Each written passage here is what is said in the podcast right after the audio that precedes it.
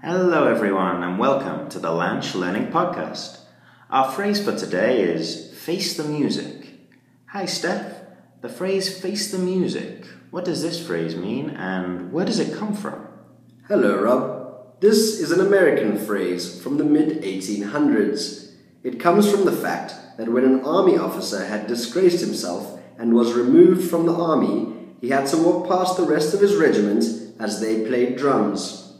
We now use it to mean you must accept the unpleasant consequences of your actions. Okay, then. Thanks, Steph. I guess sometimes you just need to face the music.